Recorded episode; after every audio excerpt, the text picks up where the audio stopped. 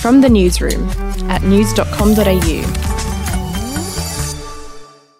I'm Lexi Cartwright. And I'm Andrew Bucklow. And this is the latest from the newsroom. It's Thursday, the 17th of December. New South Wales authorities are working frantically to trace anyone who may have been exposed to COVID 19 after two new cases were detected overnight. A woman in her 60s and a man in his 70s from the Northern Beaches have the virus with no known links to any existing cases. Yeah, it comes after a Sydney van driver also tested positive to the virus on Tuesday night. Health officials have issued a plea for anyone who attended venues at Palm Beach and Avalon on Sunday and Monday to seek testing. There is an updated list of the venues at news.com.au.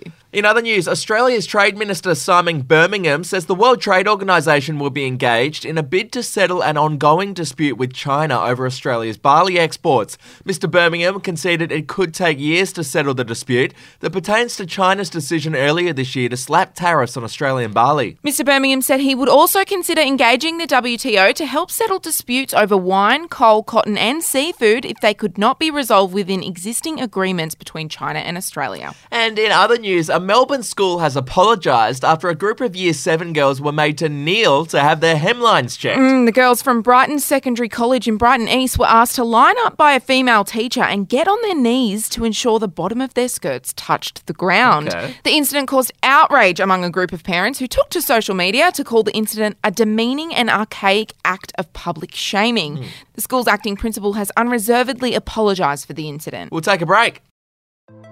Hey, I'm Felicity Harley and I host Healthyish, where we chat to experts, influencers, and people in the know from around the globe to arm you with the knowledge to make healthier decisions for your mind, body, and soul. I think if we're going to be focusing on health, like sleep is probably the biggest component Oh, of that. I, I think sleep is the cornerstone. like choose the harder option because I've never woken up and gone, I regret that run that I went at 4 a.m. I've never done that. Search for Healthyish and Extra Healthyish wherever you get your podcasts.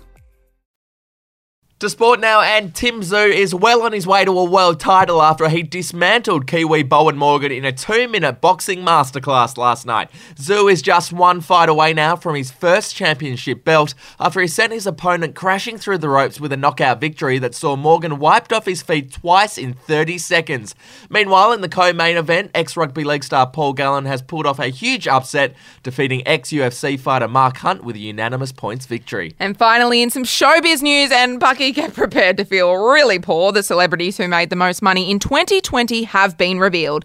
Naturally, Kylie Jenner took out the top spot, earning $780 million, largely thanks to selling 51% of her cosmetics company. Coming in at number two was Kanye West, who made more than $200 million thanks to his Yeezy and Adidas deal. And tennis legend Roger Federer was third, raking in more than $140 million this year. Ah, well, good on them. Uh, this kind of dwindles in comparison. Uh, if you want the chance to win a share of $5,000, yeah, sorry, just 5000 head over to news.com.au slash win to enter our Christmas cash giveaway. That's it from the newsroom. We'll have another update in the Arvo. Your update from news.com.au. Are you ready to get an inside look at crime from someone who has investigated some of Australia's worst crimes? It was like Aladdin's cave. The luminol found bloodied footprints and bloodied handprints on a wall. So it's just like a horror movie. Former homicide detective Gary Jubelin sits down with cops, crims, addicts, victims, small time cheats, and big town lawyers as they tell their incredible stories. My house got raided. Next thing you know, I got bail refused. Next thing you know, I'm on a truck to Parklea Prison. Listen I Catch Killers early and ad free on Crimex Plus on Apple Podcasts today or wherever you get your podcasts.